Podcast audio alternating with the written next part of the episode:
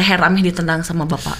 Ah, Nah jadi itu yang, duh, awal-awalnya emang nggak kan nggak kerasa gitu sampai remaja pun Amih masih tetap dipukulin gitu. Tapi efeknya tuh nggak dulu, nggak pas SMA tuh nggak baper, nggak gimana, nggak curhat ke temen. Dan ini bukan masalah. Iya. Nah pas punya anak itu malah jadi sumber masalah. Hai, saya Wildan Tauhid. Selamat datang di podcast After Isya.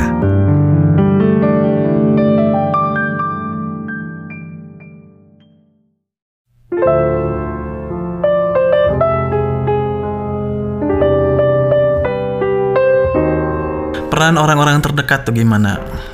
sangat menduk peran orang-orang terdekat itu sangat membantu ya apalagi suami gitu. Ada kalau dulu kan emang nggak pernah ngobrol ya sama su- sama suami susah gitu diajak ngobrol teh.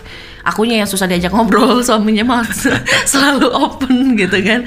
Yang suami kayaknya greget gitu ngeliat istrinya ya allah ini tuh kenapa anak nggak pedean? gitu ya mungkin kamu tahu sendiri gimana. Iya iya. Kita wawancara suaminya. Iya se- ya memang sebetulnya gini karena eh, setiap orang punya potensi setiap orang punya chip punya DNA Iya. yang perlu diasah gitu yang perlu ditemukan. Sayang banget hidup di dunia gitu ya yang cuma sebentar tapi nggak pernah tahu siapa diri kita apa potensi terbesar kita. Sayang banget kan? Gitu. Jadi dulu ngelihat Ami tuh nih Ami tuh potensial banget gitu. Ami tuh Ami tuh orang panggung yang yang bisa berhasil di panggung dan cari carilah panggung gitu untuk diri Ami sendiri. Gitulah bahasanya waktu itu gitu. Jadi dulu juga apa namanya nyaranin buat jualan sebetulnya untuk nyari panggung. Bukan cari nafkah ya? Iya dan itu mah efek ya. bonus-bonus aja. Eh, yang didapat berupa materi ya bonus aja Eh, hal utama yang diharapkan sebetulnya adalah ya tadi eh, ber- bisa berhasil sembuh bisa berhasil keluar dari zona tadi mental block sudah alhamdulillah sebetulnya karunia dan rezeki yang tidak terkira itu Gitu. rezeki banget sampai sampai emang gini bukan bukan belum sembuh bang 100% sih belum gitu ya karena masih harus banyak memaafkan orang memaafkan seseorang gitu bukan orang dulu kan eh, Oke, berarti ini mulai masuk ke sumbernya. Kenapa Ami punya mental block? kenapa ya Memang pasti berat nyeritainnya. Tapi ya jangan terlalu dibuka. Ini juga nggak apa-apa. Iya. Cerita besarnya aja. ya intinya mah waktu kecil gitu kan waktu kecil ini ya kan pernah geger otak gitu ya jadi kayak eh, dua tahun itu kan jatuh jatuh di pagar tetangga.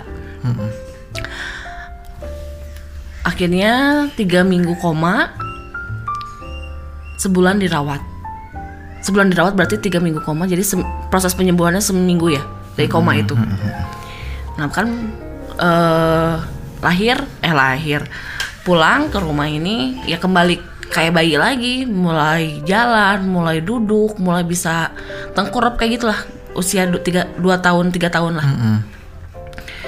Nah, udah dari SD gitu kan. Ya alhamdulillah nggak ada efeknya. Alhamdulillah sampai sekarang nggak ada lagi gitu. Eh, nah, ma- pas SD kayaknya hmm, aku tuh nakal gitu.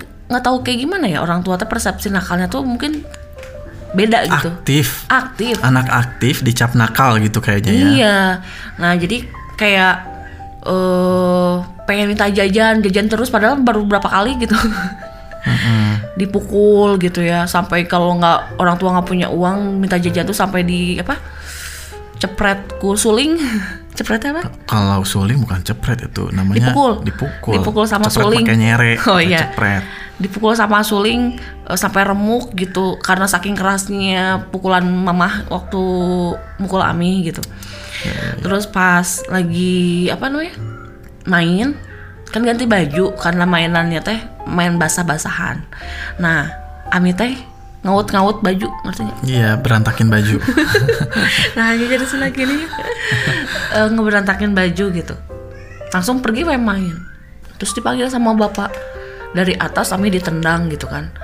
Leher Ami ditendang sama bapak. Ah, Nah, jadi itu yang duh awal-awalnya emang nggak kan nggak kerasa gitu sampai remaja pun Ami masih tetap dipukulin gitu tapi efeknya tuh nggak dulu nggak pas SMA tuh nggak baper nggak gimana nggak curhat ke temen dan ini bukan masalah Iya. nah pas punya anak itu malah jadi sumber masalah Ya ke recall lagi. Jadi Heeh. bayangan-bayangan itu kembali hadir saat eh, Ami udah punya anak. Ya, sudah menghadapi kenyataan, oh ini anak dan mungkin ada bandelnya dalam tanda petik gitu ya, ada ada aktifnya dan sebagainya. Kembali ke recall dan ada kekhawatiran dalam diri Ami sepertinya takut melakukan hal yang sama dengan orang tua dengan orang tua atau dengan yang dulu mengasuh Ami gitu. Masya Allah ya. Jadi teman-teman pengasuhan itu penting. Jadi eh yang penting sekarang adalah kalau teman-teman ngerasa wah kayaknya saya punya mental block nih. Wah kayaknya saya punya punya masa lalu yang belum beres nih gitu. Yang penting adalah kita bisa mendeteksi dulu aja. Oh iya ini kayaknya masalah saya di sini gitu. Kalau kalau kita sudah tahu sebetulnya nanti prosesnya akan berjalan begitu saja gitu teman-teman nyari tempat nyari uh, orang yang pas gitu untuk membantu dulu Amin juga sempat itu ya iya sempat sempet apa ada momen juga ke psikolog nggak ke psikolog lah. Ke itu waktu kepala sekolahnya Abi. Oh iya. Iya ya sempat tapi nggak cerita nggak cerita apa ya tapi namanya nggak sampai di terapi. Nggak di terapi cuma cerita cuman karena dulu mindsetnya ya khawatir ini aib gitu. Jadi nggak mau nggak berani cerita. Nah puncaknya sampai mah akhirnya? Waktu di kelas etos ya. Di kelas public speaking karena di kelas etos ini special treatment nggak cuman public speaking tapi mentalnya juga di ini di di, di touch gitu disentuh. Akhirnya Ami pecah di sana ya sama teman-teman juga waktu itu. Iya sama teman-teman juga. Akhirnya dan ternyata pas setelah proses setelah proses memaafkan itu ya Allah badan itu bener-bener ringan banget. Ngaruh ternyata eh, apa ke badan tuh ngaruh banget. Ini sampai aku bilang sama temen ini kenapa ya badan aku tuh ringan banget? gitu dulu berat banget bukan karena akunya gendut atau kayak gimana ya bukan cuma karena badannya gede ya berat itu karena pikirannya juga ternyata menyimpan beban jadi kebayang kan itu masalah puluhan tahun baru di, bisa diungkapkan dua terak, dua tahun terakhir ini gitu di usia tiga eh, 29 30 menuju 30 tahun gitu Iya, menuju 30 tahun. Berarti kan iya, lama iya. banget itu kalau besi udah berkarat gitu. Betul sekali. Oke. Kita sepertinya eh, akan lebih dalam nanti tentang memaafkan, tapi yang jelas alhamdulillah malam hari ini kita belajar dari Ami dan saya yakin gak cuman Ami di luar sana banyak sekali orang yang juga punya masalah yang sama.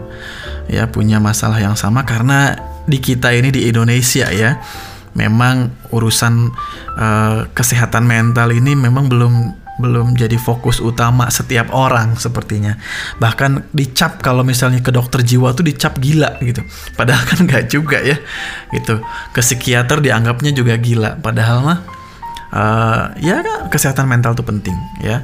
Dan alhamdulillah ternyata ya mental block itu bisa di pelan pelan pelan Pelan-pelan. bisa di, di, di, di- dihilangkan diatasi. Ya, jadi banyak yang bilang kapan tuh mental block aku hilang gitu. Itu tergantung dari diri kitanya Ah. nerima apa enggak gitu. Support lingkungan Support berarti lu- tadi ya Support lingkungan, support pasangan. Tapi yang lebih berpengaruh itu support pasangan. pasangan betul. Komunikasi aja banyakin komunikasi sama suami yang sama yang bahaya itu gini pasangannya juga sama-sama punya mental block oh iya. Karena kita ditakdirkan untuk berbeda mental blocknya. iya betul Eh, jadi memang perlu orang ketiga perlu ada psikolog yang mendampingi mungkin ya kalau memang dua-duanya punya masalah yang sama Iya betul. Wah, asik nih ya punya ilmu baru, punya teman baru. Mungkin teman-teman yang juga merasa, aduh kok masalah saya gini-gini amat, karir saya kok nggak naik terus. Bisa jadi pengaruh pengaruh mental block, pengaruh juga uh, luka masa lalu yang belum ini ya. Amin. Iya. Jadi kalau lagi emang misalkan nih ya, kalau lagi moodnya turun gitu ya, itu suka ada ada gitu selintas. Oh kamu mah nggak bisa jualan, kamu mah nggak bagus gitu. Bisikan-bisikan. Bisikan-bisikan syaitan itu yang terus gitu ada di pikiran teh gitu. Iya, betul. Cuman kembali lagi di strong why-nya gitu. Kenapa kamu tuh harus kalau pokoknya cari seribu alasan untuk kita nggak berhenti aja gitu untuk nebar kebaikan. Oke, untuk menutup bisikan-bisikan tadi ya. Sip. Alhamdulillah, terima kasih Ami dan kabar baik, lagi? kabar baiknya ini udah lama ini kalau ya baiklah. nanti kita lanjutkan di memaafkan ya. Uh, dan kabar baiknya Alhamdulillah Ami Mau. tahun ini awal tahun bisa umroh gratis dari pencapaiannya di dunia Marketing. uh, marketing dunia jualan. Alhamdulillah. Kemudian juga setiap lebaran kue keringnya laku terus gitu ya. Iklan ini. Ya. Oh ini mau lebaran ya, ya, ya kebetulan sekali. ya di ya. Amiya Ina Cookies ya. Silahkan ya salah satu agen yang uh, berbakat di Bandung Timur. Dan di hal-hal lainnya juga semakin terlihat sekarang ya pengaruhnya luar biasa ya saat kita lepas dari mental block lepas dari dari uh, luka pengasuhan masa lalu insya Allah ya hidup kita juga akan jauh lebih berkualitas insya Allah nanti ngobrol lagi ya Iya. Kok betah jadi ya? bintang tamu tetap. Sampai ketemu lagi di After Isya selanjutnya. Yuk, sekarang kita bobo. Assalamualaikum warahmatullahi wabarakatuh.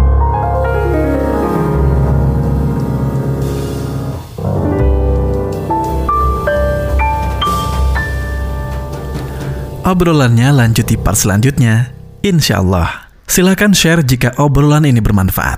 Follow After Isya Podcast bersama saya Will dan Tauhid.